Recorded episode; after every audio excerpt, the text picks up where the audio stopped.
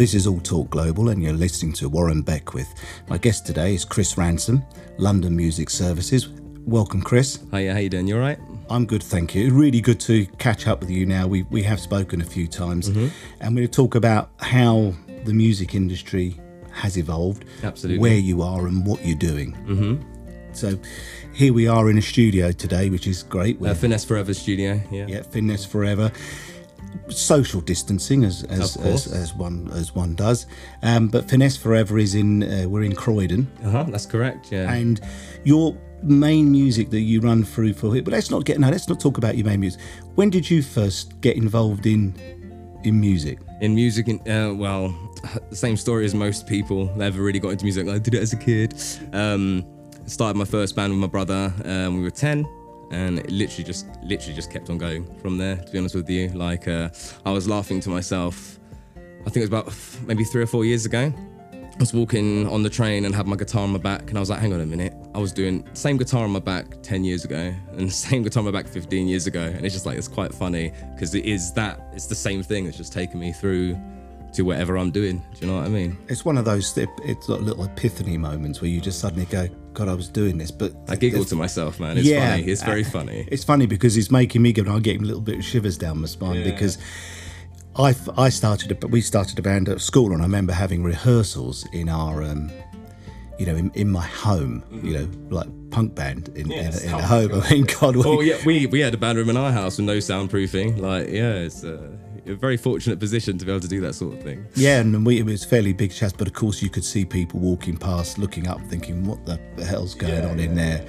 And Rock and roll, man. That's what's going. on. Yeah, and playing, you know, for us starting to like you probably did the same thing. You're playing, you we ended up playing gigs in places that there we were. We were all under 16, mm-hmm. And we were playing. We were suddenly Our, there was one pub in Oxted where we would play when we were uh, underage, but otherwise we used to we used to put on gigs in other schools. We used to just go around to other schools. We had our own little PA system, and we just went around and well, we did. yeah, we, did whatever we could really. we had youth centres then, and we had sort of had some good youth clubs where we managed to do it. But there was the odd few pubs, um, but it was very it. It was a great journey, I think, for all of us. And it's it's the fact is that we that getting out there and actually just enjoying life. And I think that's something that people. I, I don't know. Maybe I'm missing this, but a lot of people today just don't get out there and do anything. In, in what regard do you mean, like? I mean, in, in regards is when we didn't have, it's difficult maybe to understand, we didn't have mobile phones. Mm-hmm. So we made arrangement, we made a plan, we got all our gear together. And you had to do it because You're you're, not letting anyone down. Like, and, and a Wednesday night out for us was our parents dropping us off at the rehearsal studio and having a four hour jam session. it's it's a different it's a different thing now. Like the whole approach to in terms of doing something musically speaking, like like starting a project, whatever. You can you could probably do it from your bed now if you wanted to. You don't have to leave your bed if you got a laptop. It's a whole it's a whole different concept. Like even the way that things are created. Like uh, some of the best songs I ever made with my friends years ago were made in a room and you just jammed on a on an idea or on a concept, but you still only had one job to do in that room, whether it was singing or playing the guitar or whatever. And now it's your job to do all of it, but you've got all the time in the world to, to finesse it and make sure, no pun intended, and make sure it's the best it can be. So I think it's just a very interesting place where we are. Um, and I think, like I say, it makes things more accessible to a lot of people. But as you say, it's a whole different kind of pressure. It's not even the same kind of pressure. And I do think you're you're losing out on some of the real fun part of creating music or like those band rehearsals. Like I haven't had a band rehearsal for about five years now, but they are so much fun. so much it was Like- so much fun because you had so much creativity. Mm. And it's it's a bit like throwing ideas on the table. It's four of you in a room and you know because that's all we had was guitar bass drums and a vocalist but there's four of you in a room. One of them's come with some words and you're cracking things around. And you might even jam a whole load of other stuff that, that's irrelevant but suddenly you go actually i like that i like this and suddenly you you join something and it connects Absolutely. and I, you know, I know today a lot of a lot of these thoughts and ideas will all start in everybody's head. And when I look at now, I'm here in, in in the studio about how things have changed from when I was in a studio and how how studios were. Um, it's it's vastly different. than what you can do what you can do, how you do it. Like I've I've I know great producers who might you know have like like the classical I say the classical idea where you have an idea in your head and you put it out there as they put in pen to paper. You've got other people I watch who will keep putting the notes wherever they think they should go and then deleting them and then putting them back where they should go. Do you know what I mean? Like literally, it's a game of like hit and stop and start over and over again until it sounds right. Um, again, it's just it's uh, it's just a whole it's a it's a whole different landscape. Like I had friends were well, yeah, I had friends who were making beats back when I was at college, hip hop beats, and they were using programs like I think it was Sony Acid Pro, I think it was. And this guy managed to do everything you could probably do today with it, but it took him forever to do it. And I can't even imagine not having the not having the band room like you know writing element and then actually having a piece of software that makes everything more difficult i can't imagine how hard that would have been I, I mean, for, for me, when we when I started out with the when, when I started when I started working for Sector Twenty Seven, mm mm-hmm. which was Tom Robinson's uh, ex band, and we we were going from a stage where we'd really gone from analog into starting to sort of it was just starting to move into digital. Digital was just coming around. MIDI sequences. I mean, today, what do people? Oh, go? it's probably it's so out of date. But back in the eighties you know, you had a MIDI sequencer and you had a sequencer that was triggering your your, your Juno 8 or your oh, TRO yeah, yeah, yeah, yeah, Still, if you want to use the hardware, you're still doing it exactly the same way. It's just you have great sounds in the computer now, you know? Yeah, I mean, the, the great sounds and the things that we were working with Simmons drums and, and so much electronic stuff that was there, but at the same time, it was also very analog. But that was a crossover. But learning to program all that stuff has obviously changed, the same as it is now with programming and doing your stuff on a on a computer. Mm-hmm. So when you got London Music Services, mm-hmm. tell me about London Music Services and what that's providing. Uh, well, that really just came out of. Uh, well, I had a I had a company called we had a label called Balter Records uh, when we were like 24. Me and my brother and my friend Will. Uh, and that was really just like a housing for all of our projects and also learn how to run a studio, if we're being honest, like brutally honest. Um, I even remember the phone call was like, hey man, we got two grand, let's buy a mixer and set up a studio. Okay, cool. Like that's, that's literally, that's literally, and now I'm here doing it for real. But um, anyway, yes, yeah, so it was like a housing for all of our stuff. And then, you know, time went forward. Uh, and then it was like, uh, we wanted to do start doing more video work and stuff. So we had Baltar Media. Then after a while, we are doing more music work, and it was like people aren't going to come write songs with a company called Baltar Media. So uh, London Music Services came out of that.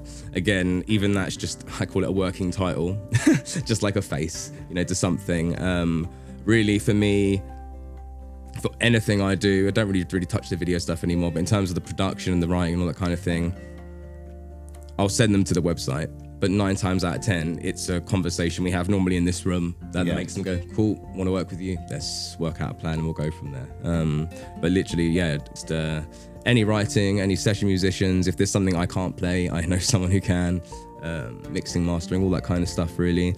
And obviously, moving into finesse in the last year has uh, opened my eyes in millions of ways. Like. Uh, again, I have played in loads of different bands, loads of kind, loads of kinds of music, and I've produced for loads of different kinds of people but it's amazing that I could still learn something. I mean, music's great like that anyway, but I, I, feel like in the last year I've grown so much as a as a producer mainly actually. And I think it's interesting because there's a there, I, I would say to you there's the interesting part about what you've just said is that everything even now keeps evolving, and when you consider how many how many notes there are available in music or whether you're playing in majors or minors. Yeah, we still music is actually endless.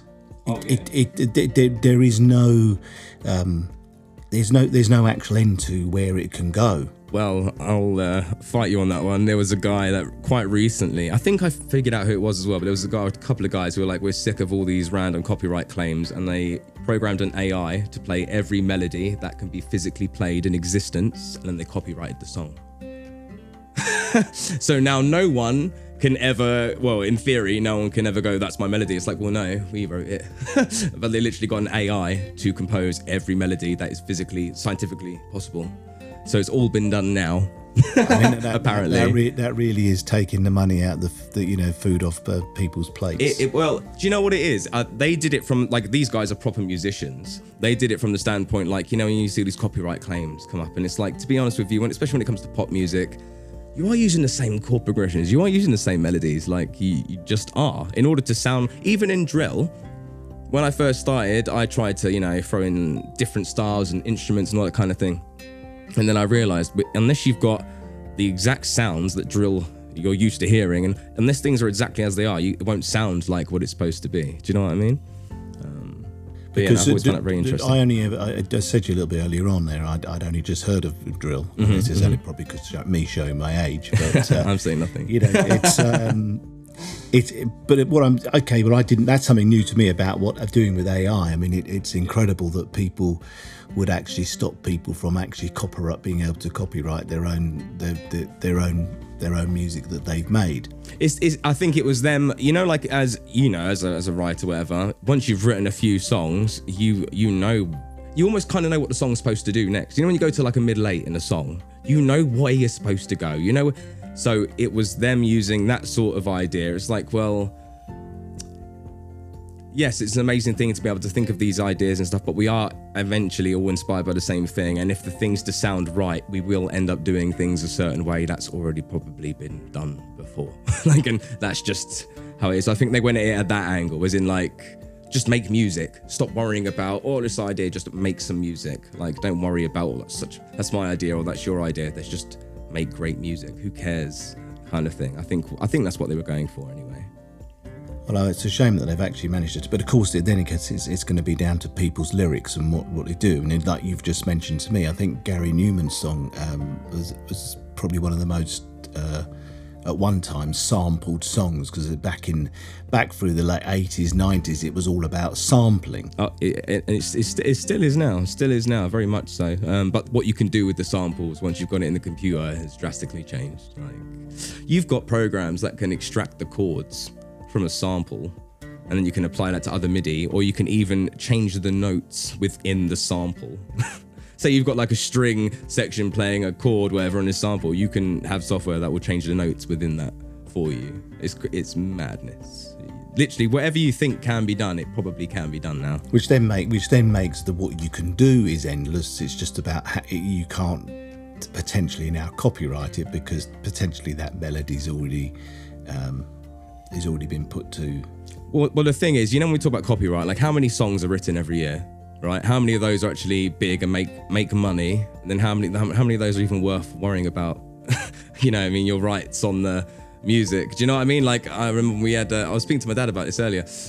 The first meeting I had in a little band we were in years ago, uh, we were discussing points on songs, and the, that was the first time it's like, oh, this is this is just like I enjoy writing the songs with you guys. Getting down to this bit isn't very nice. Like it just uh, took the fun out of it, almost. Like it's nice just to make the music and almost go into something with that with an agreement beforehand. So if I'm working with anyone, even here, I'll have my terms before we even begin, so everyone knows where we stand and we can just make music. And in, in that in that land, I like to say the best idea wins. So I don't care if I've written 95% of the song and then you've got the best hook for it, yeah, we'll use your hook. Like, we just want the best sounding music. I don't care about it being mine or yours. You know what I mean? But you've been your your father was in is in the um, was in the industry as well. No, no, he he's broadcast man. Yeah, broadcast solutions. Yeah, yeah.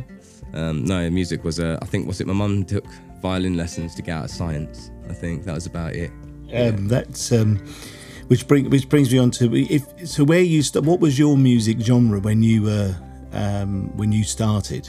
When we started, it was very poppy, like very poppy. Still with guitars and drums because that's all you know what we had. But I was me and my brother were into lot lots of pop music. Then like age 13, 14, rock music, you know. And then we me and my brother learned to play guitar and bass respectively. And so it's like, well, we're going to play rock music, you know, all uh, punk rock like Blink 182 and all that kind of stuff went through that phase, then went through a little Iron Maiden phase. Um, and I remember, what's it, it was when we got to Brit School, really, we were like 17, uh, where my scope broadened. So I, for me, for me personally, even when I'm writing songs now or whatever I'm doing, I don't ever want to stick to what you think I should do. If a grungy harmony sounds great in a soul song, because who's doing that? Then we're going to do that. But going to Brit School at the time, I was heavily into rock music there were loads of rappers there, and obviously I was like, I don't care about hip hop, blah blah blah. he, then one of my friends proceeded to like for like 10 minutes well it felt like 10 minutes rap in rhyme and cuss me down. And made me feel bad about my face my teeth later i had to stop him shake his hand and go my my days man. Okay fine. You win. I understand now. Uh, so then i found my love of hip-hop. So did my brother. Or just like the idea of just music.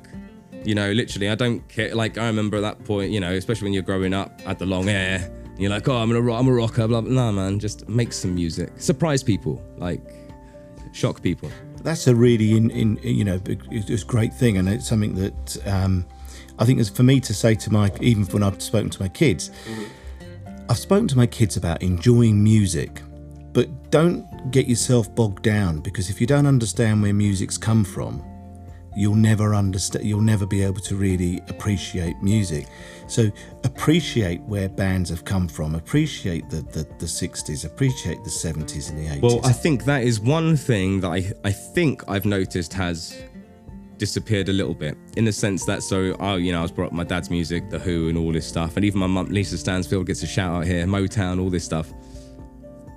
But even when i'm speaking to rappers here they come in and i'm like oh you know, uh, have you guys listened to like Big L at all? And they're like, who's Big L? And I'm, and I'm like, how about Tupac? Everyone knows who's Tupac. And I'm like, whoa, hang on a minute.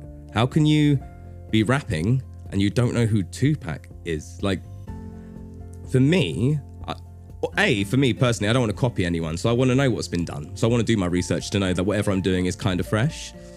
But you kind of you need like, I think sometimes people's creativity is almost limited. If you hadn't listened to Tupac or even Biggie with the way he, you know, literally with the way he started and ended his phrases, that all the crazy stuff. If you don't know that's even been done, and all you know is this a lot of the modern stuff, which is a lot more simple, I think you're missing out. Like, and I think that's madness. And that's happened so many times since I've worked here in the last year. And that's the biggest thing that has surprised me. Just I mean, like you say, it's being lost a little bit, I think. I think that has. And I, yeah, I think absolutely. because it, it's, uh, because otherwise people can be very narrow-minded and, and about where music's come from. It's really strange, and I'm trying to think of the chap's the name from from Iron Maiden, uh, the the um, Steve Harris. Steve Harris. I actually met Steve Harris and actually went to his his house because they sold his wife a car, and I didn't realise it was it was it was Steve Harris, and I've turned up there, and um, he's got a bar in his house. Of course he does. I mean, a proper bar, like West Ham, right? Proper bar and but through the side of the bar is the actual going into their actual studio, like a full on. I mean, studio. Like then he came out and I go, ah, oh, okay. I was like, pleased to meet you. You know, run to the hills. yeah, yeah, awesome, awesome. you know, it was, it. It's just as a, a, a great, but it, you know, it's. I just love. I grew up and I just love music, and I suppose because I always grew up with with music surrounding me, um, because I think it helps you generate um, a, a, lot of. you, It helps you just generate because the great thing about a lot of. Um, you know, if, if kids, you're not, I say kids today, but if, if people into music today want to make music, but if they actually really understood where music's come from and how it's evolved, I think they would actually understand it more as a business. Well, in the sense that, like, say, even, yeah, I totally agree with you. Like, even when I was growing up, I was like, you know, I wasn't really into the Beatles or anything like that. But when you look at them, it's like, oh, these guys pioneers, blah blah blah. Yes, they were, but they all had the same haircut. It was still extremely commercial. Like they were a boy band for all intents and purposes, regardless. Like, but even like, even even I missed that until somebody pointed it out to me, and people were like, even again, I'm not. I'm not saying any of these things. These are all incredible, like pioneers. But it, it's been the same. It's still a package. It's still a parcel. Like it needs to look and sound a certain way in order to be sellable. Like, uh, and I think if you, yeah, start, I just think researching music in general is a smart idea, especially like, like I say, analytical listening and taking the best bits from different things and making it your own, you know?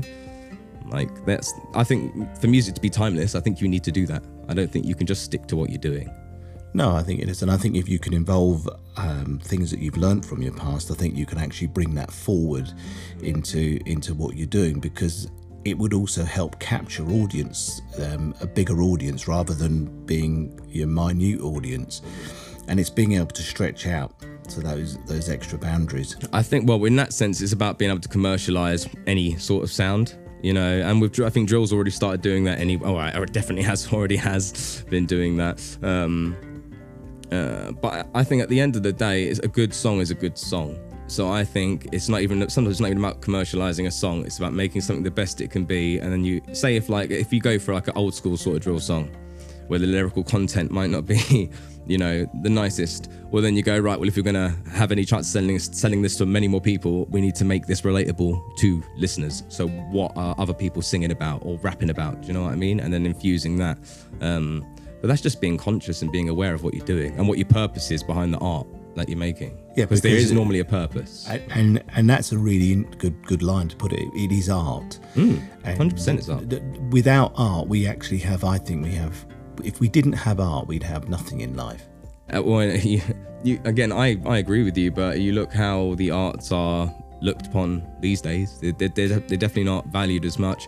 I worked in a music college for a little while, and I just saw the teachers literally wanting to just drop out of doing it because the money's not there anymore. Like they have to almost work around the system so that the kids can learn what they need to learn about music, as in like the interesting things, just so they can be inspired to do what they should. It's, it's just, uh, I think the arts in general is definitely definitely needs a boost. Um, or on a ground on a grassroots level, on the ground level, it needs a boost. Like, you know, I mean, I can't remember the last time I actually went to an unsigned gig.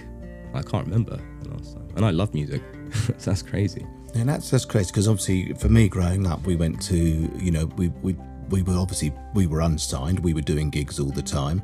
Um, if I look at where Cult came from, you know that we we were on the same sort of bill, you know, but. And it's just about how th- I saw so many things change throughout the, the my time in for the time that I spent in music. I've seen bands that have almost there and literally just fallen by the wayside.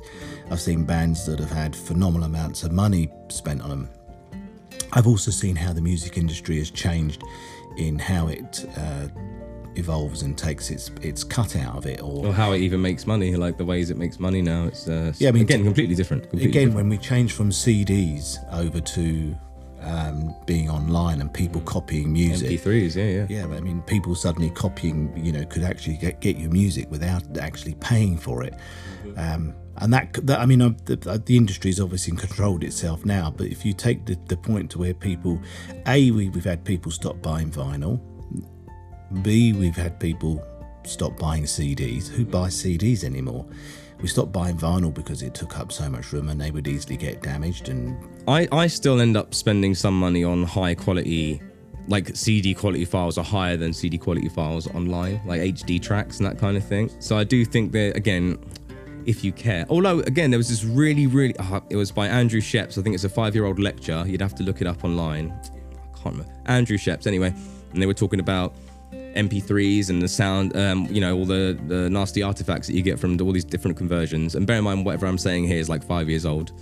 But they did loads of scientific tests and they found that like listening to MP3s was actually more fatiguing. Like people were grinding their teeth when they were listening to the MP3 opposed to the CD quality version. Like the we don't. It sounds really daft. We don't even know what the effects are of all these things that we're consuming all the time. And like MP3, the fact that MP3s actually created a physical made made you do a physical thing opposed to like the normal kind of quality audio we're used to. That kind of blew my mind. Like that's crazy. Yeah, and I can rela- I can relate to that. I mean, I used to sort of be at home, and I'd get home, and I think actually, do you know, I'd want to put a put a CD on and listen to a CD, and I was quite, you know, I had a pair of Linn speakers back, then, you know, so, you know, I, I, I liked I liked my music, and I, I, I wanted to listen to it, and there is definitely a, uh, a big difference. And then we went on to DATs as well, which were, you know, that, but that didn't really sort of catch on, but that was probably better it's hard to get that feeling. Working in some of the studios that I've that I've been in has been a real pleasure to because when you listen to something back, it's actually more depth to it. I think uh, when you're recording stuff, in my experience, a really great front front end, like good room, good musicians, obviously, good mics, good mic pre's. Uh, when it comes to mix time, as long as all that stuff has been done perfectly and mic placement, obviously, the mix is you can kind of have fun with it. Like uh, if you have a really well recorded drum kit, in my again, it's just in my personal experience, you can boost all kinds of stuff, and it always kind of sounds pretty cool. Like it gives you a But again, that's not even here, man. You can fix. You can fix. Half the time in this studio, we're working with just singers or rappers. Like you, you, everything is fixed nine times out of ten. Do you know what I mean?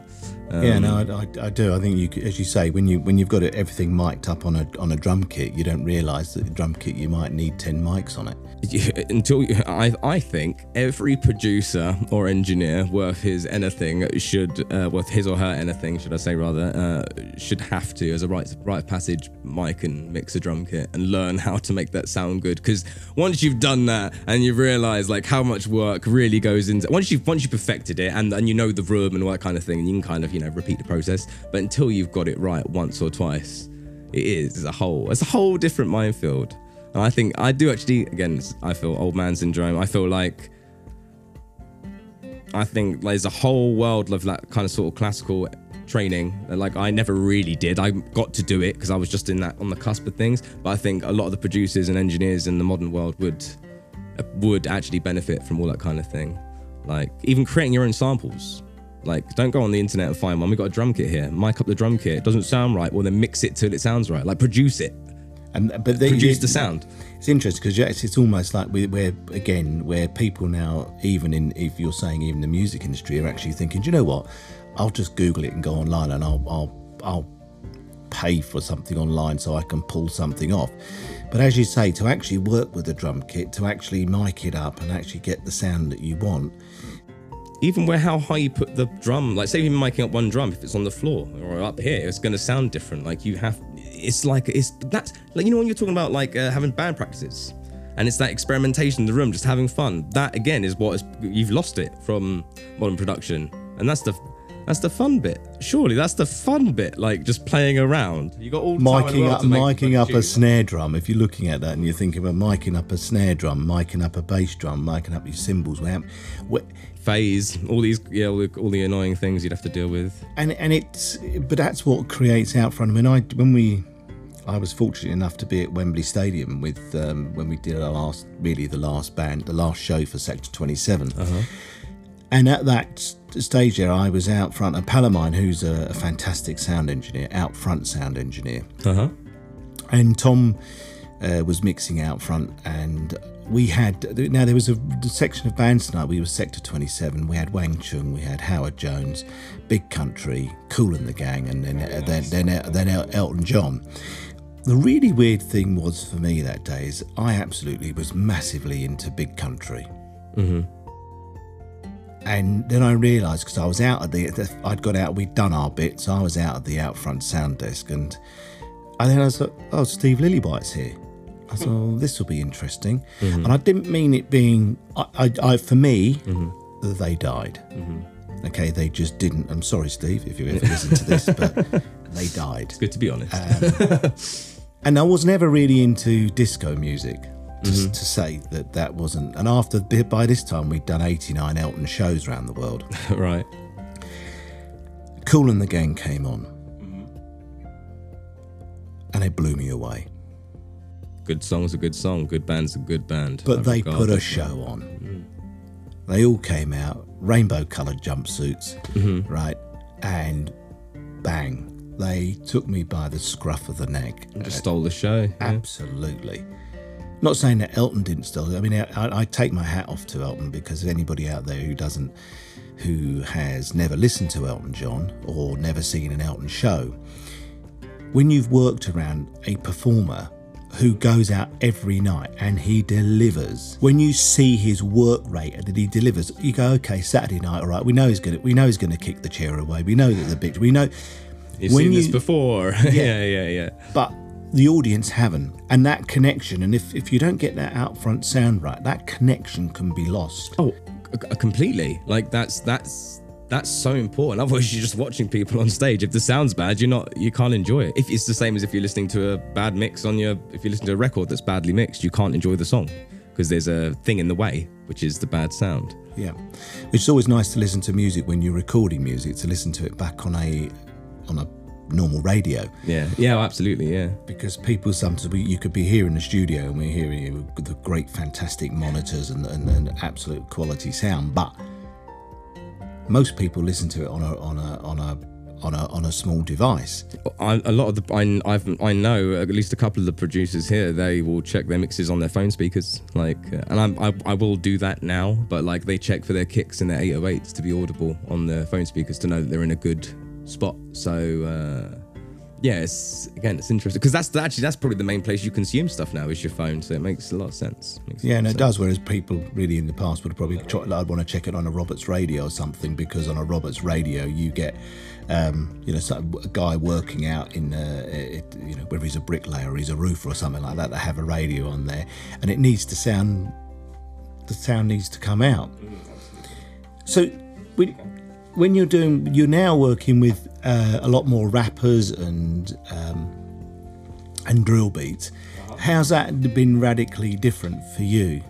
Uh, radically different for me because, uh, like oh, I said, I said to you earlier, like uh, so in the last few months, I've made five or six tracks where I haven't touched an instrument once.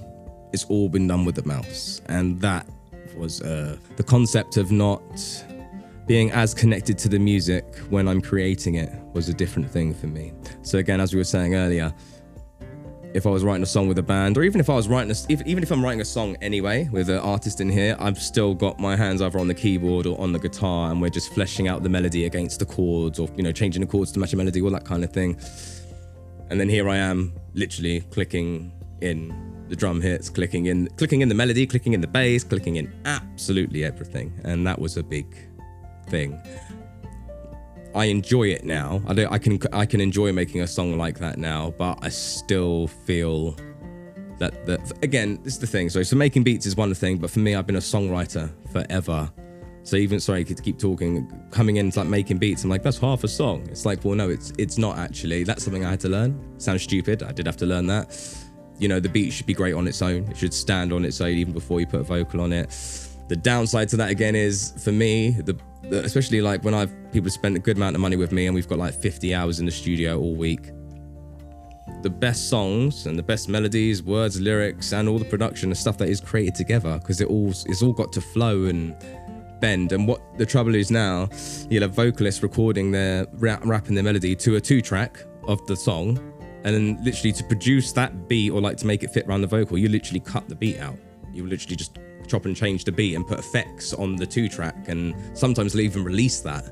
Like that's the release. That I, for real, for real. Like, and that blew my brain. Like, don't get me wrong. When I worked at a studio in Portsmouth, there was this record that like they got a big Chinese. Uh, it was in China, sorry, big, uh, big record. And when I was listening back to it, I was like, "That sounds pretty bad, guys." He was like, "Yeah, man." When they took it out there, they literally flipped the phase on the channels, removed the center channel, then put a vocalist on it and released it. I was like, "What?" so it happens everywhere, apparently. but uh, Wow. yeah, and also sorry, being around uh, like a lot, most of the producers here are a, are a little bit younger than me or a lot younger than me, and uh, watching how they work, learning stuff from them, me boring them with all my musicality or whatever. But uh, yeah, it's been an it's been a really interesting journey, man. I'm really excited about the rest of it, to be honest with you. Well, what that proves is, like a lot of things in life, you've never learnt everything, and you can't. We're we're learning every day. That's my that's my that's probably why I feel confident about most things because like well it's because I know I know nothing I know I know nothing so I'm just going to do the best I can and hope for the best you but know? it must be great working now with with, with such a very, you know, being able to work with such a diversity of of, of people and and diversity of music to the, the genre to you, but actually having your background is what you can bring in. I don't think there's many people that have done what I've done who are now doing what I'm doing. As long as as long as I do what I'm what I should do over the next 12 months, I don't see how all of those things that do make me stand apart I don't see how they can't help me get achieve something greater. Do you know what I mean? Um, because there is well, you know, man. Well, your limits are only what you're going to set your limits, and Exactly. never set your. You know, don't don't ever have a limit. And and if you've got goals out there, and people have got a goal or an idea, don't sit back when you get there or you get to your goal. It's actually well, actually, I got there quicker than I thought I was going to get there. Now you need to stretch further. Mm, There are no no limits. Okay, it it's limitless. because, because sorry, excuse me, because I started like well, my first band I was like ten, but I was saying this the other day. By the time I got to eighteen, I felt old. I felt like I've like, How many more? How how like I'm not even joking, right? Throughout the entire history of my band, and I promise you this, we never repeated a chord progression. Never. Well, no, we didn't. No, we didn't. Like, you know what I mean? We tried really, really, really hard to not repeat ourselves or not, you know, it's ridiculous. And now if you don't repeat yourself, you kind of, you're, you're ruined. you kind of have to There's, repeat there's, there's, yourself. there's plenty of bands out there that have that have that have made um, a, a lot of money and uh, you know out of a lot of things that are fairly repetitive. Um, but that's because there's bands out there that have understood this is a business. It, it absolutely. Uh, the first time I was sessioning, uh, it's about a couple of years in. I was like, I'm playing the major scale in steps over and over again, and it took me a, good while to like swallow my pride and like just play the part for the song. It's not about you. It doesn't matter if you can play whatever you can play, stupid fast. Nobody cares about that. They ain't gonna entertain anyone for three and a half minutes. Play your part within the song, and that was something I had to learn. Yeah, And I think there's that. something's about that's like almost saying yes, just saying yes, but letting your ego go. you have what that's one other thing again i say this but uh, one thing i like to say to everyone that enters in the studio when i'm working with them is leave your ego at the door because it's not going to make anything great when you're on stage yeah give it all the damn ego you can because you need that but if you're in here just get rid of that and just like if i'm if i work with a, if i'm working with a new client I always say to them, right, I could be the most rehearsed, warmed up, blah, blah, blah. I say to them, right, you are going to hear me as I'm experimenting, you're going to hear bum notes. You have to get over that and know that you know I can sing. So you, and I have to get over it myself and think, right, I have to allow myself to make these mistakes to know that we're going to end up on a sick melody. You have to swallow your pride. Like, really. Like, you know, especially I'm really funny about that. So that's something I've really had to just do, you know? So it must be really good because when you're working with people or you've got people, you're you're actually. Look, lots of people can sit in their home and go, "Well, actually, I've I've made this song and I've sung this song on this bit, and they think it's great," but they don't actually understand that we can't always do things alone, and you need the services of yourself and somebody who's a professional like yourself who can actually go, "Hey guys, look, let, let's let's just great. I've got the fruit of the, the basis of it, mm-hmm. but this could be a lot better. We could really turn this into something. Well, that, and that's the other thing. You don't want to you don't want to offend people, right? But say because I come from a songwriting background, somebody will play me a beat, and I'm like, I love it.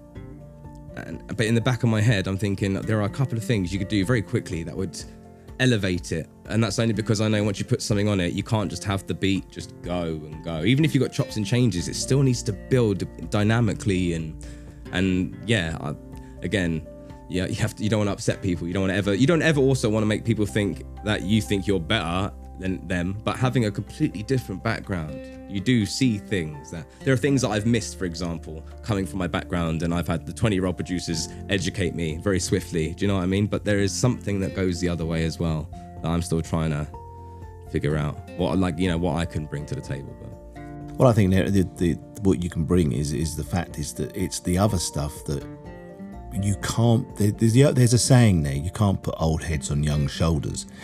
You can't unlearn things. yeah, absolutely. but equally you can't fast track that learning Mm-hmm. to, to to somebody so when somebody walks in here and you you meet them for the first time they really need to be coming to you it's, it's they- they're coming to you because they need your guidance it's just about how you put it to them it also depends on how well that they want to take your advice and you have to be careful about that. Sometimes people don't want advice. I had a session the other day in central London, and I did what I normally do, and I'm not commanding the session, but, you know, just trying to direct it so we can get stuff moving and blah blah blah. And within the first two hours, I realized, right, I'm I am the button pusher today. I I, I am do as I'm told, as you know, as and when, and that's my job today. And uh, again, I struggle with that sometimes, but sometimes you just got to play your play your play your part. Like I said, do you your job. yes Yeah. yeah but it does it but again you know you, if if you work with somebody and you say look guys that's great i think we're good there do you mind if i try something Yes, and that's that's that's that's that's what you need. That's Yeah. yeah, that's I- you know- experimentation. an, an opinion isn't um, an ultimate it isn't a definite and somebody's opinion isn't isn't it doesn't mean that it, you shouldn't doesn't mean you should doubt yourself because somebody's given you an opinion. It's just You you need to be happy with the art you're creating at the end of the day. You need to be happy. Don't get me wrong, it's good to listen to certain people, especially if you're if there's someone in the industry who's making money doing what you want to do, then it's probably smart having, you know, listening to what they're saying. But um I also think you're only gonna ever really have that get up and go to do it if you are being true to yourself and you're making music that makes you want to get up in the morning, you know, and make the music. That not being funny, eh, band rehearsals like that's doesn't that's not cheap. Like you have to love the music you're writing with these these family that you've made for yourself. You know, to be spending that money every week on rehearsals and then spending all that money on a CD that no one buys. you know, you have to love the music you're making. Oh, it was good. I mean, when I look back at band rehearsals and things, you're thinking, okay, you, you, we'd, we'd all we'd all chip in.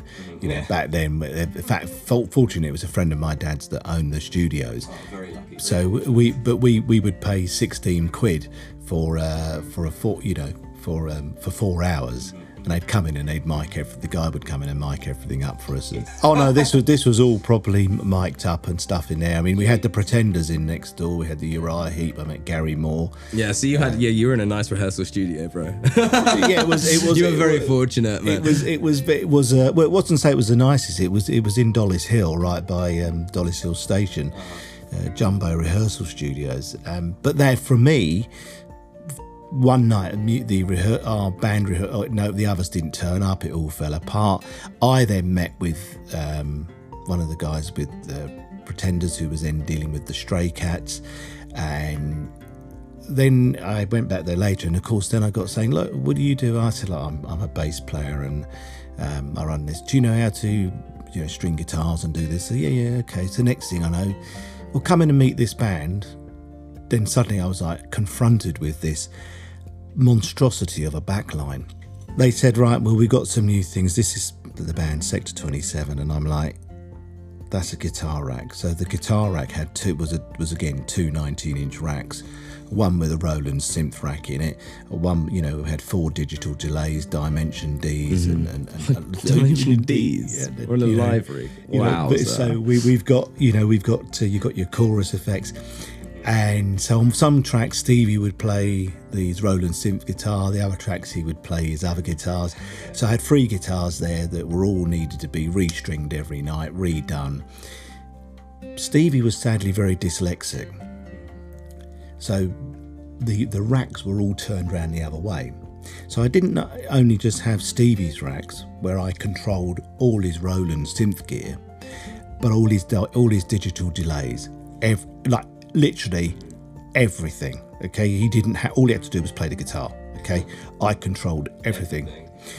I had a drum rack that was facing the other way. Now these two 19-inch drum racks that were almost up to my shoulder, again, digital delays on all the drums, full Simmons kit, EQ on on all the drums, again dimension D's, space choruses and flange and stuff.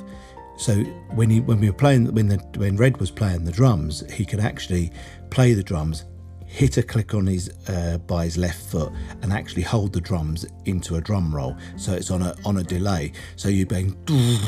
And it would be going, and it, when you put it through the dimension D, it went across. So we had these two big speakers that were called Tiger Brays, and this Dimension D, the drum roll, the drum roll that was now on this echo, this delay, went round the room like a That's so cool. That's so cool. The bass rig was pretty simple, but again, we had digital delays, dimension, everything. I ran the whole backline along with um, TRA2A, which Pete Cornish built for us in a rack with three drawers full of uh, MC202s, which were one of the first MIDI sort of little uh, sequencers. Oh wow. Okay. So enough. in each drawer, Mean, people today are going to laugh if they listen to this. So in each drawer, so it had a di- TR828 on the top, three drawers with MC202s. Pete Cornish built so that took them all apart and built one connecting thing, so you could connect the 808 to box one, two, or three. Okay, just by push. But you had to load each one with a tape. So once you'd actually got the MC202 to the micro, which was technically the first microcomposers, once you'd got that to actually um, record, you know, to actually give you the signal, you then had to then put the signal onto a cassette. you then had to load it in because it didn't have a memory on it. So you had to load it in with the cassette because it could only hold one memory. That sounds like a lot of work, mate. So to be running around with headphones on at the back of the stage, making sure guitars are also in tune. Yep, TR-828, track this track, this that, and then run a back line. Oh God, Stevie's delay needs to be on 446, this one, right, this, whatever. Go around there, and I've done the drums, the drums are set. It, it was just, but I learned it. There's so many moving parts. I think that's the that's the way you learn to be a master of what you do. I think you have to be chucked in to situations like that and um, just see, also be tested because not everyone would be chucked into that and deal with it. And then you know very quickly if it's the kind of life for you. Well, it's you know what I mean? I think it's like anything. You take a bit of a, a, leap of faith, and sometimes people, you know, I, I had nothing to lose. When there's nothing, there's nothing to lose in this life. Make a decision, do it, and you could always change your decision, but at least give it a go. Just say yes. Because you don't know otherwise. You'll never know. You'll never know. And it's a bit like you turning somebody away from here because you just think, oh, no, they just haven't got. You just got to give people time, and sometimes just got to say yes, but you got to nurture them. you that's definitely a large part of it that people don't realize like i think a lot of the customers i have or even the artists i work with the ones that we have really good relationships are the ones where i'm always i'm always it's, my, it's not i don't know if it's i don't know if it is my job but i'm always trying to make sure you can do more or be better and i think that comes from me like me and my brother used to sing a certain way when we were kids, like Craig David style, like all soft, whatever. And then when we got, I think by like mid, my my mid twenties, I could throw my voice as hard as anyone. It was like, wow. So oh, I've always known that there's that, that sort of scope there. So whenever I have an artist in here and they go, I rap like this, it's like, well, you can rap like that, but you could probably rap like this, and you probably could rap like this. You just need to do it, and then you know, do it till it sounds good. and bring, and bring it out of them. So tell me more about Finesse Forever and what the guy, the, what the people that have set this up. Uh, so well, it's a shame they're not here to say for themselves really. But Finesse Forever uh, is like uh, made up of the three main people are TK, SK, and JB. Um, I think they came together from sorry they came together from two other businesses uh, in the past, but you'd have to ask them about that. Definitely be worth setting up a chat with them actually. Um, Anyway, yeah, and they are. I would say they're probably one the UK's biggest drill label in the sense like all the big drill artists you know and love. A lot of them come from Finesse, so they've been developed through Finesse. Um, um, but really, the you know, working in music, there are some lovely people you can meet along the way, right? But then there's also a lot of, uh, in my experience, a lot of shady people, a lot of stuff that no one's really looking out for you. The one thing I can say with my hand on my heart so far, the people at Finesse, like everyone's got everyone's best intentions, uh, whatever it is. Like, uh, if you've got an idea, you can suggest it, and if it's a good idea, you, can normally run with it. Um, and I think they are, from what I've seen, they are trying to make things fairer for producers, in like in terms of the fees they get and uh, the percentages they can get. Um, and I do think we're, we're that we're in a very special position where especially with the variety of producers we have on the team. And this is just on the producer side, like we could make any kind of music we really wanted to now. So I think that's the, the, the aim over the next few years is definitely create sounds that not everyone can create. And even go as far as we were saying, well, with my suggestion, like I want to create some music with the guys where if you're at home with your laptop, you can't create this music. You actually can't. And I want to, it's not even like, oh, we're doing something particularly special or whatever, but whatever it is, whether it's musicality or instrumentation or the fact we've mic'd up the instruments ourselves, we want to create music that you ju- you can't just copy. Like, well, you could, but you'd have to learn how to do some things along the way first, or hire us. So what, when, when if somebody out there is actually a sort of a budding musician and they, they wanted to come in, the great thing with something like Finesse is that from from coming to Finesse Forever is they're going to get something unique. They're going to get they're going to get something that's going to give and, and it's finding that niche.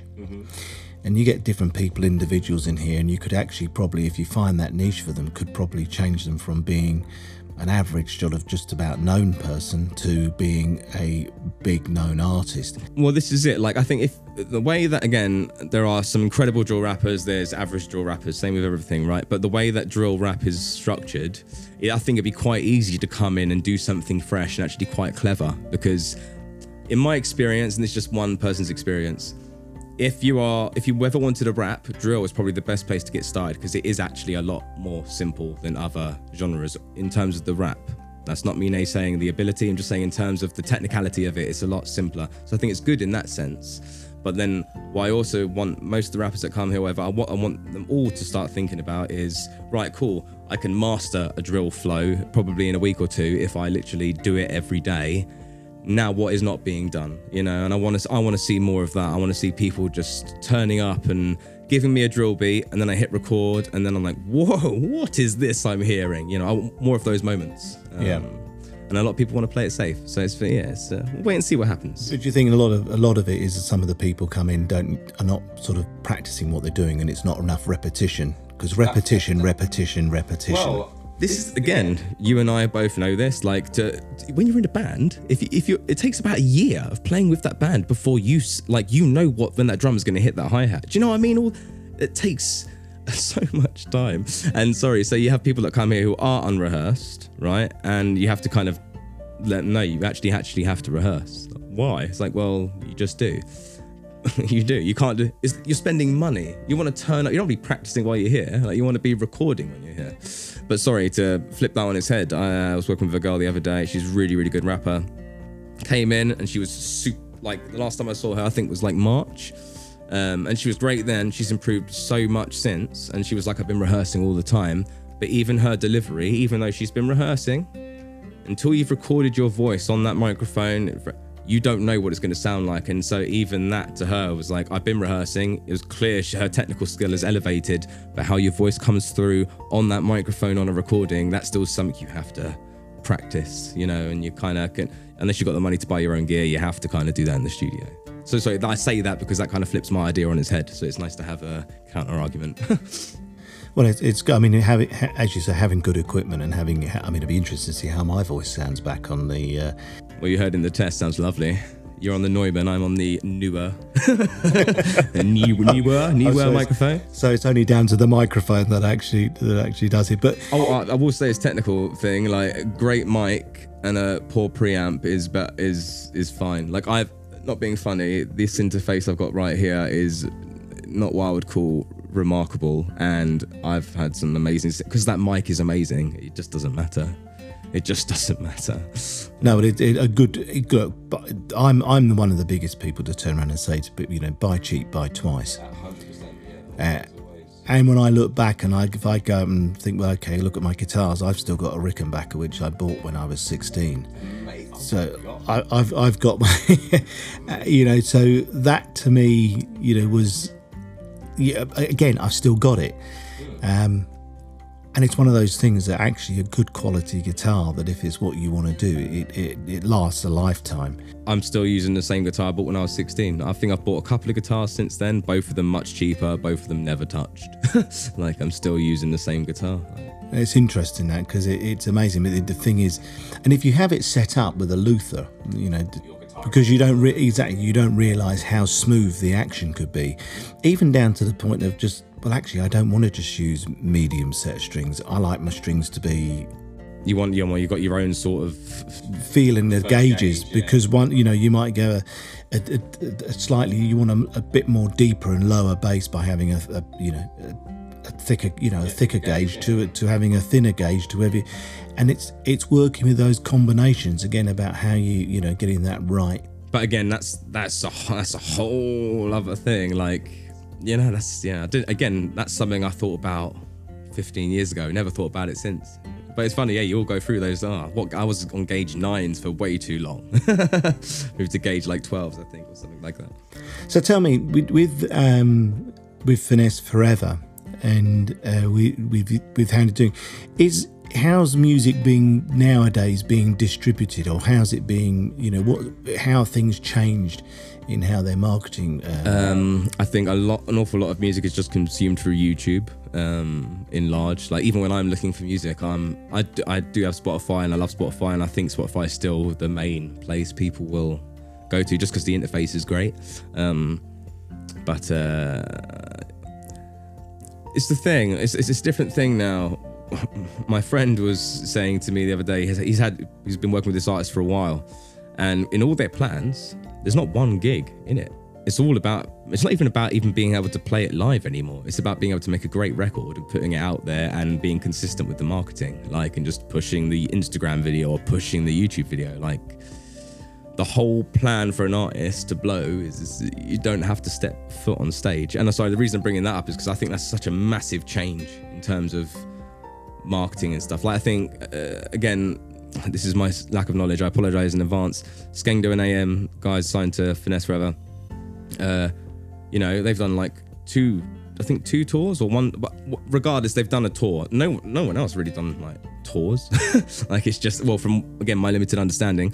Um, and that's that's a really interesting thing. You don't really have to factor that in anymore because you just want to get the streams. You just need the streams. You need a personality. You need people to want to just check out your Instagram. And I suppose in in some respects, in in the way that we've now ended up with uh, where we are with after the coronavirus or not after the coronavirus during this sort of time now this this that's just changing how we do things um, I have my own views on that but uh, I um, it's a bit of a sad thing really that uh, you know we are able to go and have live concerts and, and it's really to see people live and it's it's great to see you know they know that people can work them in a studio or they can mime on a youtube video or whatever they're doing even if they're doing it live. It's still not the same as being hit by that com- that presence like in a in a very real way. You can listen to one of my records right and listen to a certain part of my brother or i singing but then if I sing the same thing to you, you're, you're going to have a completely different reaction to listening to the record. you just will, because I'm right there and I'm blasting it in your face. and that's the thing about going to, you know, seeing concerts and how people can interact with an audience, how they can really draw people in and, and grab you by the throat and, and actually just make you feel what they're doing. I mean, obviously, it's not just the fact of having just some enormous PA up there, um, but it has to be delivered and mixed well enough, but you need to get that. You need still need to have a great performance or a great thing to be able to mic it up and mix it well. It's still you still need that great uh, product create creation. Sorry. Yeah, people want to see a show. Mm. And you know, there there there may have to be a bit you know smaller, but people can. There's got to be some maybe some drill shows. but what's going to happen when we're going to start having live live shows again? I I, I don't know. It's it's just all very. Um, yeah, I think I have to wait and see how the rest of the year pans out on that one because I don't think anybody, I don't think anybody could have predicted much of this year anyway, in terms of just the norm, like us normal people. Um, but uh, yeah, we'll have to wait and see what happens with live music. Well, I think there's going to be a lot more sort of pay per view things that are going to start coming forward. Uh, I, I, said at the, the, beginning of the year, I just felt that people will, and people who've got decent sound systems at home, like whether they've got their uh, home cinema systems, will actually be listening to or watching their films. They'll just download a, a film and, and watch the film. Oh, I, in like 15, 20 years, that everyone's gonna have to just cinemas in their house. Like, I don't see why they're not going to. When you look at what we had, say, even 15 years ago to what we have now, it's uh, we're just gonna end up there. And you just, just you know, what's it? What did they say? They've, I can't remember where I read this or heard it, but they've. Uh, quicken, uh, sorry, shorten the amount of time between cinema release and then the DVD or Blu-ray, whatever. They've literally given it like a three-week thing now or something, just because people want to consume it and as quickly as possible. And yeah, it's just it's a. They need to make more world. films fast. It is different. I mean, I, if I when you just we just mentioned that when I look back, uh, God, it's just gonna this is gonna shock me. I bought my first plasma screen in 1999. Mm-hmm. Plasma. Uh, plasma, and uh, I had a uh, well a, a, surround sound system then. Mm-hmm. And I just remember now, but looking at it now, to what you can go and buy in a in a really good quality soundbar. to be honest with you, what makes me laugh, right? This this little interface here, right? It's a studio grade interface. It's like three hundred pounds. You can connect three sets of speakers to it. Like, you spend all that money on, you know, Cambridge, well, I don't know, the high end, you know, audiophile stuff. You've got studio quality interface here. You plug your speakers and your CD player into that, and you are laughing already. Like, it's just uh, kind of funny. Literally, actually, yeah, it's kind of funny. It's in, as you say, that, as it, but we get, it's what we're all being, you know, getting sold yeah, yeah, as a lot of things. But, uh, you know, it, I think that's where and of course so many people have but it I it's all very well having all this stuff on our phones but I still think we need to have interaction and seeing things live. You love that raw. There's this. There's something about live, and it's raw, authentic. Yeah, Again, we'll use, let's use MJ as an example.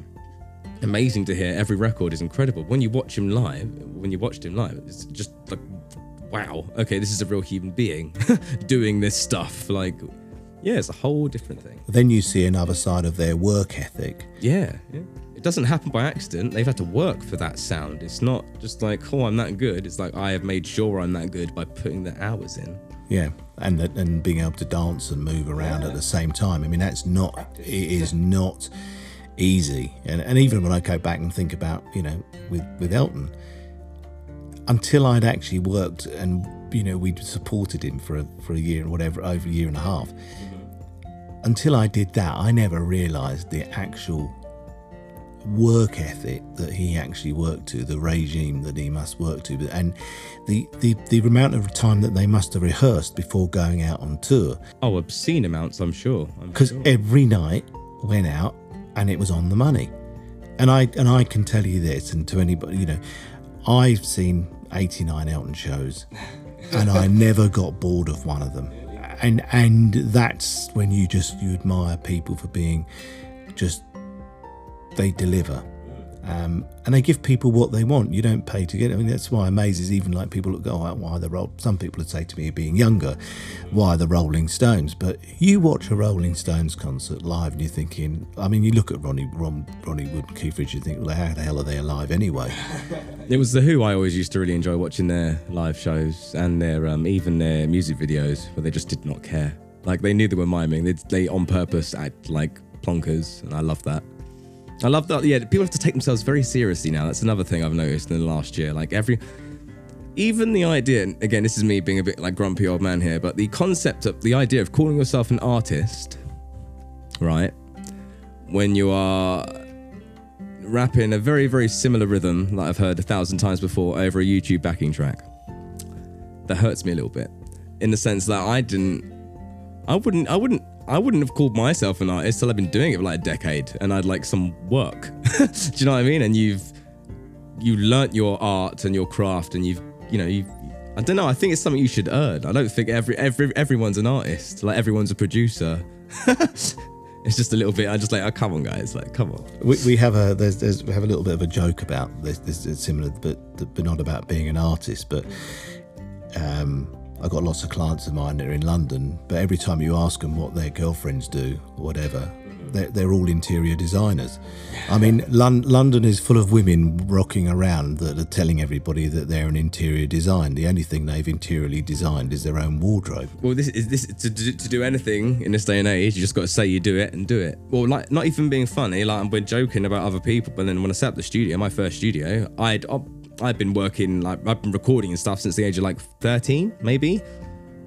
But when I was 24 and set up the first studio, I I remember sitting there with my first client and I had to mix the vocal. I was like, right now, how do I mix a vocal? do you know what I mean? You just had to do it. Like I was like, I don't know what ratio to use. What's ratio? Ah ah. So yeah, like I might again, this I like to have both sides of the argument. I might say, oh blah blah, don't like this, I don't like that, but we all have to just do what we are doing. Even when I came to Finesse Forever for the interview, and they're saying, you know, so how much do you know about drill music? And I obviously knew a little bit because I did my research, but I was like, yeah, man, of course I know drill. Like, I know, I know them all, man. Yeah, yeah, yeah. Say what you have to say, then learn it.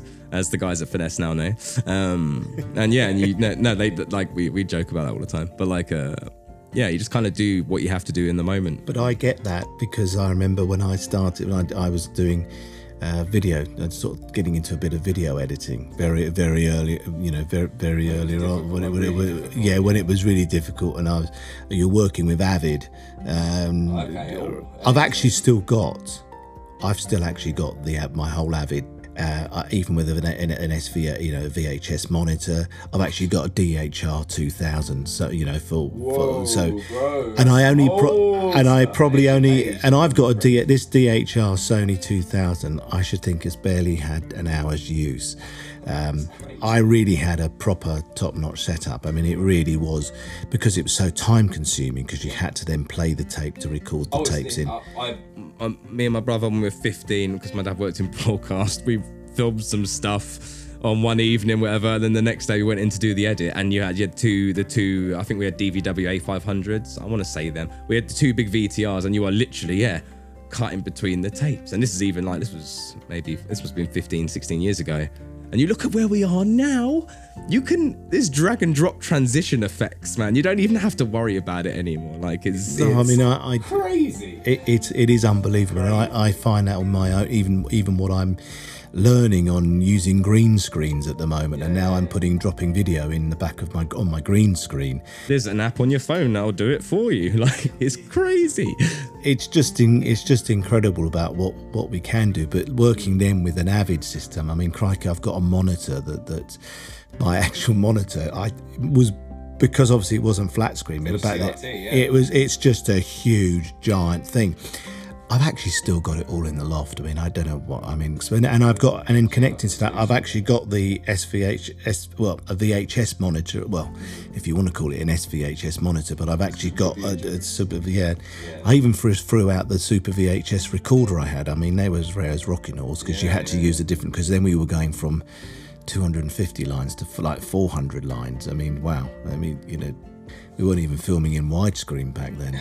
so it's uh, things again, things evolve. Oh yeah. As, as- do you know what? Especially with the last say decade or so, things have moved really quickly. Like for video and audio and music and everything, everything has changed so quickly. You were saying earlier on the MP3, all this kind of stuff, like has um, just changed everything. Changed everything. How it's created, how it's consumed, like made stuff more accessible, which is good in a lot of ways, not so great in others, I think. Um, but I do think now's the time for experimentation you know having a go and seeing what happens. It's also easy to maneuver things around. Um, you know, when I remember back in there, we'd work in the studios, and you'd, you'd end up finishing in the studios. And once it had been finished in the studios, there was a, you know, there was a bike comes to the door to come and collect up the master, and the master tape went off to somewhere else to go and be put into make a vinyl, and um, that was whisked off somewhere else. But um, you know, very very interesting. But the, what we're doing here. Um, and how the, the, the again drill is another evolving um, It's still evolving, absolutely still evolving. Well, when we were talking about its origins with the you know the gangs and stuff, but yeah, it's uh, there's R and B drill, there's there's some rock drill that's coming up pretty soon.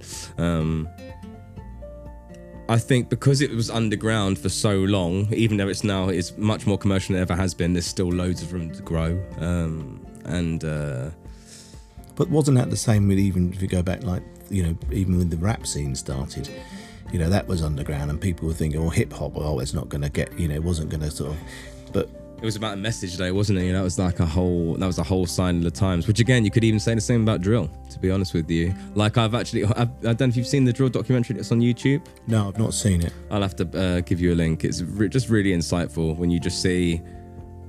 Again, I've been really fortunate in the last year. Yes, working with the rappers is great. Working with different artists is great. Working with the producers, man, and just seeing the there's, a whole network of there's the drill producer network is quite extensive. Like it's it's quite crazy. Like and it's uh, it's very empowering to see something where like let's forget about where it came from. When I'm looking at it, what's happening in front of me, a lot of very very young people own this area of the market. I think that's beautiful. I think that's awesome. Like yes, it means yeah, right. Don't get don't get uh not cocky. Don't get complacent. Don't just keep doing it right now. But now you're owning it. Now you can do what you want. You can almost choose what people get to listen to next, which is awesome. Like you know that uh, when I was in the band, that's that was my dream to be able to you know create the music that then is gonna make. Oh, I've never heard this before. Well, these producers, these these guys are young. Like you're in a you know, I'm, I'm very lucky to be part of their team. But like, yeah, like uh, they've got so much. They're already so great. They've got so much more room to grow. And like, say the genre, I think it's been around. It's been around since 2013. I think. Again, correct me if I'm wrong. Um, but yeah, there's still loads more room to grow and just to see what it can do. But interesting, you said that because we were talking about how music evolves and how music evolves from, from various different things. One of the things that you just also said to me was that it, it's using drill has come out. Now we've got drill moving along. Once it's sort of found its feet, it's it's it's hardcore part of it. Now it, it's becoming to um, trying to find its mainstream fit core to it you just said to me, "There's rock drill. There's that. There's this." So it just goes to show that things can interact both ways. Absolutely, but then you know from when you were playing music in bands, whatever, you, you didn't even think like that. It was like if you had a again a soulful melody over a big fat rock riff, you just do it because it sounds cool. You're not worried about fitting a genre or you know like you, experimentation was much more rife back then in terms of genre, you know, crossing genres and stuff. Like it wasn't a thing; you just did it. Whereas now, if you're like I said, I'm, I'm there were a couple of tunes I did right when I was trying to just doing the whole click the click method, you know, making whole beats, just not touching the instrument. And there are a couple where like, yeah, it's cringy as hell. so I've lost my train of thought now, but uh, I've lost my train of thought. No, we were just talking about how we we we grow. We we were talking about how things have evolved, but you know, even taking stuff now from a newer thing and actually impl- implanting it onto something that's a bit older, yeah, yeah, yeah. and and it works both ways. Mm-hmm. Um, so it, it's it's clever, but you need someone like yourself to be able to go, actually, do you know what? If I took that onto this and put it onto that and use that as a sample. Well, right, like I'm not being funny. When I'm making these beats for people, because I've been a songwriter, I'm still writing vocal melodies over them. And you've never heard, again, I'm not saying they're great, but the melodies I'm writing over these drill beats, you've never heard them before because no one has no one has done that yet. So it's like, and that's even just stuff you know I'm just doing for fun. So like if I'm thinking that and there are actual there are actual artists out there who want to put you know melodies on these things, you you can only imagine the kinds of craziness that is. It's there. It's just people aren't doing it yet. You know, like I say, especially if I again from your background if i played you a drill song and said play a bass line over this you're gonna you're, you're gonna play something quite different do you know what i mean you're gonna yeah, it'd come with a bit completely different. A different. I mean, don't get me wrong. You'll listen to the scale or the, you know, what they're using, and you'll sit in that. But you, how you, how you play and how you formulate your, your ideas will still come from your own personal place, which you've developed through your experiences. You know.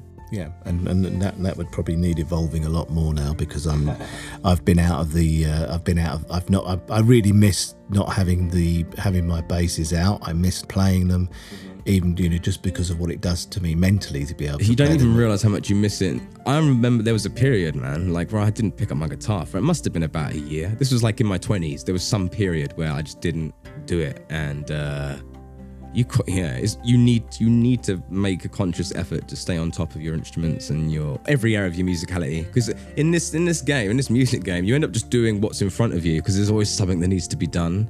But you that whole like going home and picking up your bass picking up your guitar and almost practicing is trying to get out of that mindset of this is work and this is actually the fun part of the day now. I've done all my like worky work you know my mixing all this technical stuff. When you can go home and pick up your instrument you got kind of remember that oh this is why I did it. this is it's getting back to not don't forget your roots and where you went back and it's like I, I sort of uh, essentially was self-taught with me through through learning to play the bass and, and playing what we did in the band and, and, and everything. But back in the sort of around about the late 90s, I actually sent myself to bass school. Did you really? Yeah. It's probably a smart, smart man. I don't see why you shouldn't have done. And you know? Do you know it was an actual eye opener and it actually made me enjoy and love it because I then thought, oh, I didn't know that. Yeah, and I, and I really felt to sort of go, actually, oh, that's why that didn't work because the, and X, Y, Z, and you just suddenly pick things up. Um, and it was a really, it was a really powerful sort of eye opener to do this sort of what's about a sort of 10 week 10 20 15 week course that we did every saturday? I, I think it's i think it's good to learn the way things should be should be done and how they have been done because then you know how to break the rules. As well i had a friend uh, back at music college who he after one year at, at music college he was like oh i can't stand my songwriting now. And i'm like why? What's wrong? He's like well now i know the rules. I know i can't do this anymore. Like I, he used to love making jarring sounding music like really angsty music. And once he learned that, you know, you can't go from this chord to this or this note to this note in this scale, it kind of made him fight against himself when he was composing. Uh, so I think there's something to not knowing actually as well. What you know that you are better on your instrument or your skill if you learn the proper methods. But I do think having that naivety is a good thing as well. I think that's an age thing as well. It's a bit like learning languages. The younger that you learn to speak a second language, the more natural it becomes. And learning to me, me learning to read music oh. at a later stage was actually well, you you actually complicate things when it when it shouldn't be complicated. I think I think it's a really good thing you did because I think it's harder to do that later on. Like I've, I'm man. Whenever I've been in a situation where I have to do, I need some sort of theory-based knowledge, I've learned what I've had to learn for that moment, pulled it off in the moment, and then it's gone. Like it's it's gone. Do you know what I mean? So I think, uh, like that's something I should probably do. I in in the next 12 months, I need to learn how to play the piano properly, and I need to learn get my grade five theory again, which I again learnt for one exam to get into music college and then forgot about very quickly. so, you know. The great thing is that you're you're the great thing is about you know having you here at Finesse Forever and being able to give this knowledge that you can that you can actually make somebody's you know dream come true or start their journey off. I, I, I, go in with a very very very realistic sort of thing. So i am I, I try and instill like some inspiration in them and i want to make them feel good. You know i want them to feel inspired but i also i had one this is years ago. I had one client who was, she was only, I think she was 12 years old. And one day she turned around to me, she was like, Chris, you know, I like working with you. I'm like, why? She's like, because you can tell me I'm bad and I know it comes from a good place and it makes me better. I'm like, well, good, because that is at the end of the day, me sucking up to you all day and gonna make you good. Like I, I used to say this.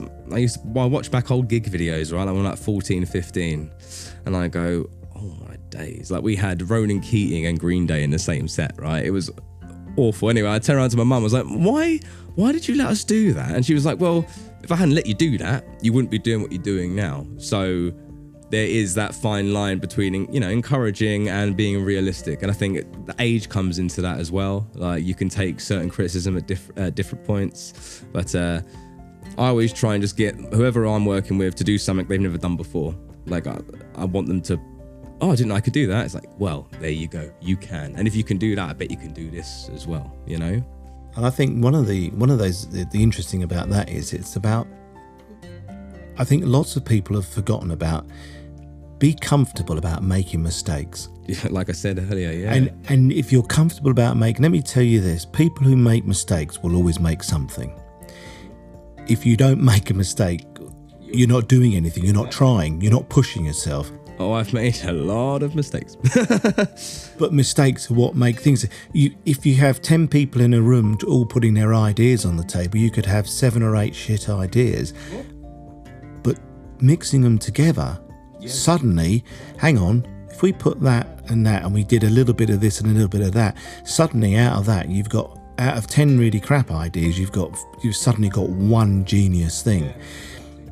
But a lot of people need it's just belief and and to have that belief and faith in themselves, but there's no such thing as failure until until you give up.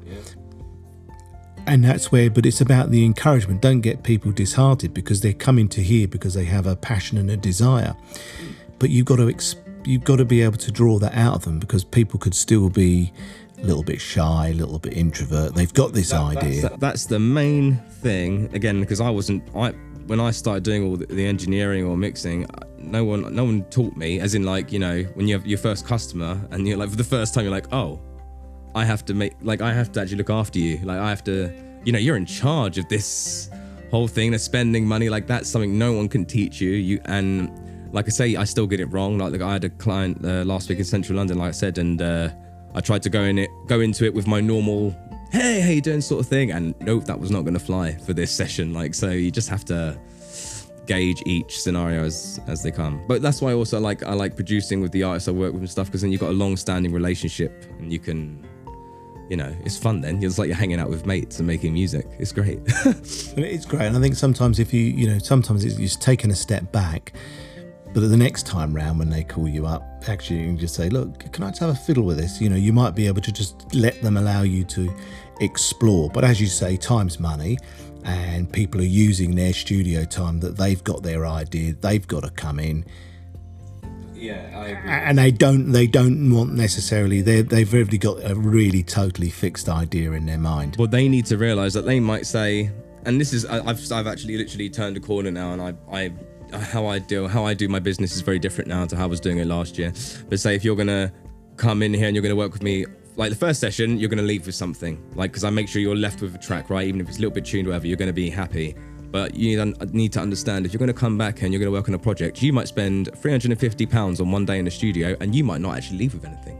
But that's okay because you're working on it. It's not finished, and it might take another 12 hours to get it finished. And that's the first thing these like people customer, clients need to get need to get used to because it's like well it's a work in progress. Like I have customer coming for two hour sessions they'll turn up an hour late and they'll go oh yeah so mix and master this, this is good enough to release right? I'm like well no it's not. I mean you can release it. Go nuts. It's not my song but no. If I were you'd get the stems first of all like the very base get me the kick the snare the, get me everything separately then we can maybe fix your vocal and stuff. But no, it takes time. Who's how many hits have been made for a two-hour session in the studio? Like, it, it just doesn't happen. They do, sorry, yeah, the, the, a large portion of artists artists don't get it. They don't. They really do not understand, and which is why like now. It's not. A, it's not like a very strict approach now, but I work with people who want to book me for the day or like book me for the week and you I'm not dumbing down anything what I'm doing. If you want me to write a song, we're gonna write a song. If you want me to play guitar, I'm gonna play guitar. Like we're just gonna get the most out of this session and treat it like a studio space. I, I don't want I'm, I don't mind recording people to YouTube tracks and backing tracks. I really don't. But that ain't gonna make you better. That's not going to help you if you spend 300 pounds according to YouTube backing tracks and then like you go, I want to make an album, it's like, well, that 300 pounds would have helped you make that album. What is the making some tracks for YouTube done for you? Like that's not good. That's not money well spent. Spend it on creating. Even again, if you leave without the track, you still spent 300 pounds on like a whole day of creating a song that's just yours. No one, no one can copy that. Do you know what I mean? And yeah, people need to find, realize the value in that. I think. Yeah, that's. Um, I think that the, the, look, you only get what you pay for, but equally you got to come in and put it put it in there. And there's people that will probably come into you and say, right, I've done this, whatever.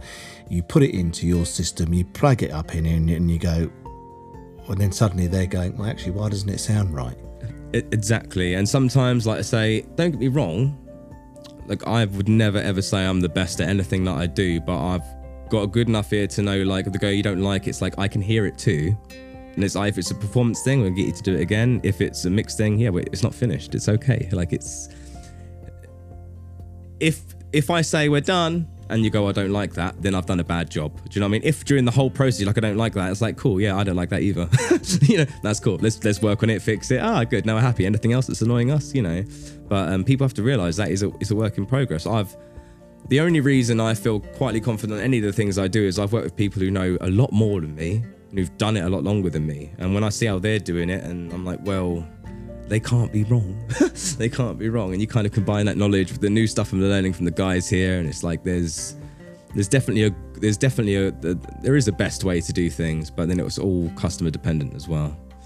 Again, going off on random tangents, but yeah, it's a very interesting. Uh, it's amazing what what it'd be nice to be able to do, have a chat with SK and TK, okay, because it'd be understanding what what you know. It just goes to show that there are always opportunities out here, but you just need three, you know, two, one, two, three, or like-minded guys that have got the right mental input to you know it to actually. Like, Finesse Forever could not be what it is without those three. I have to say though, like there's a much larger team uh, and they'd, they'd probably say, yeah, Chris, tell them now. Like the it's about I think it's about forty or fifty of us, like this bigger collective. We're not even you're not employed. Just to, to make everything work.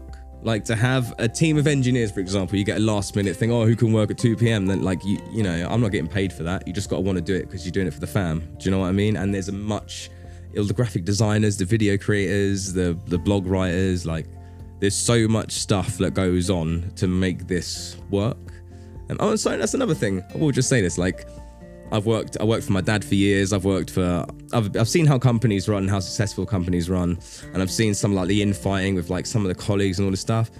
And I think again, I don't think anyone's perfect because no one can be perfect, but there's a lot of there's a lot of people that can learn a lot from the guys at Finesse Forever. Like for real, I'm constantly again, I'm sure they're not perfect. No one's perfect. Love you guys. Um, but yeah, like there's just a different it's a it almost feels like a very different way of doing business like i can say what i want to to a certain degree obviously within respectful limits and it will get heard. And if if action needs to be taken on it in a positive what like, there's going to be done. Like it's a very well that sounds to me like the, the the guys have a very open door. Uh, oh, oh, because absolutely. because if you shut because otherwise I mean that is a you know because if you shut yourself off and you really don't want to you know no no this is how we're doing something you could really miss a trick.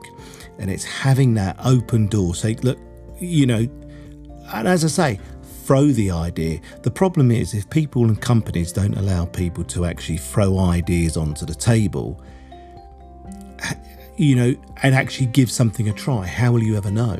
Exactly, and I- think what's it? I think Apple, uh, the company Apple, does that in a large. It's like, what if they employ you for a job, and they're going to let you do it the best way? If, if obviously you start doing your job, you're like, God, what are you doing? That's so bad. And then obviously they pull you up on it. But at the end of the day, it's like we hired you because you're great at your job. Show us, show us the best way to do it. Do you know what I mean? Or educate, educate us as a larger whole. You know? You said something earlier on, just just to be that you, you sort of came in. Do you know about drill music? And you sort of really you you you, you winged it.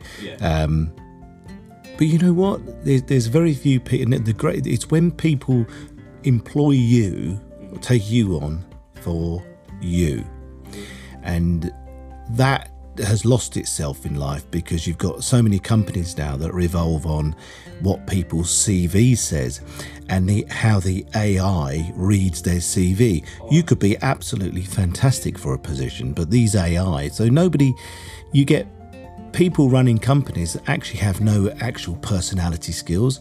Uh, They just want you to do a job, to do this, to do that. But actually, are you any good at it? Do you have a personality? Do you have any customer uh, relations ab- ab- It's- ability? it's- you know, even the customer relate. Sometimes that's not even important now. Like in a lot of jobs, in a lot of jobs, I think you either have to have that kind of personality where you will just be very sociable and whatever, and then the rest of it you really don't. Like it's it's about getting the job done and being efficient and uh, being polite whilst you're doing But then, it. But but you're then not that there to. That also depends on which sort of job that you're actually entailed in doing. But if you need to be face to face with people, and you need to meet people and communicate with people, that's something that can't be said on a piece of paper. Of course, yeah, I totally agree. So, anyway, Chris, it's been great for us to catch up, and brilliant being down here at Finesse Forever. No, thanks for coming down, man. It was really great. Uh, I'm, it's really nice to be interested. You know, great to be able to do actually to do a podcast in a in a studio. Well, we're getting two new studios built literally next door, so when they're finished, you should probably come down and have a little chat with. Or maybe uh, we the next time we come down, it'd be good to maybe if we do it with the guys that we can actually we can record it as well, and uh, because I think the podcasts are becoming very more uh, more popular. So anybody out there who's interested in getting their music, um, get in touch with Finesse Forever. Chris Ransome is a producer. He'll help you manu- make your music come alive. And thank you for uh, listening to myself talking with Chris Ransome tonight. Yeah, thanks for having me. And you can follow me on uh, Twitter and Facebook and Instagram at Warren Beckwith or on even at YouTube at Warren Beckwith. So thanks to the guys, at, thanks to Chris again and the guys at Finesse Forever. Brilliant. And it's been great sort of just having a bit of time in here in the studio talking with you and letting the listeners know what what's doing but i'm i'm really i've got to learn and educate myself about some and listen to some drill music I'll send you some links, mate. I'll send, I've got a playlist as well. I asked them to build me a playlist on Spotify like five weeks in. I was like, guys, I need a crash course. To help me out here. So, uh, Well, I'm looking forward to you sending me the links through. Chris, thank you and uh, have a good evening. And listeners, again, Finesse Forever. Uh, I'm Warren Beckwith on All Talk Global. Thank you for listening.